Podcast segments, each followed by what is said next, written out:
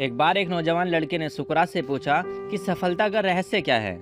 सुकरात ने उस लड़के से कहा कि तुम कल मुझे नदी के किनारे मिलो और वह मिले।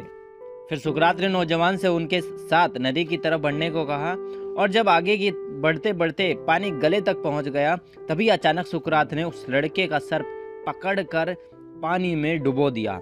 लड़का बाहर निकलने के लिए बड़ा संघर्ष करने लगा, लेकिन सुकरात ताकतवर था और जब तक डुबोए रखे जब तक कि वो नीला पड़ने लगा।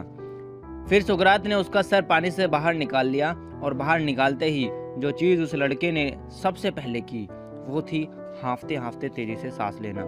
सुकरात ने पूछा, जब तुम वहाँ थे तो तुम सबसे ज़्यादा क्या चाहते थे? लड़के ने उत्तर दिया, सांस लेना। सुकरात ने कहा, यही सफलता का रहस्य है। जब तुम सफलता को उतनी ही बुरी तरह से चाहोगे, जितना कि तुम सांस लेना चाहते थे तो वह तुम्हें मिल ही जाएगी। इसके अलावा कोई रहस्य नहीं है।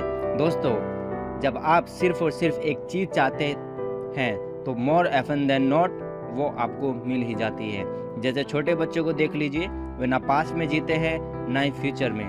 वे हमेशा प्रेजेंट में जीते हैं। और जब उन्हें खेलने के लिए कोई खिलौना चाहिए होता है, या खाने के लिए कोई टॉफ़ी चाहिए होती है तो उनका पूरा ध्यान, उनकी पूरी शक्ति उसी एक चीज़ को पाने में लग जाती है।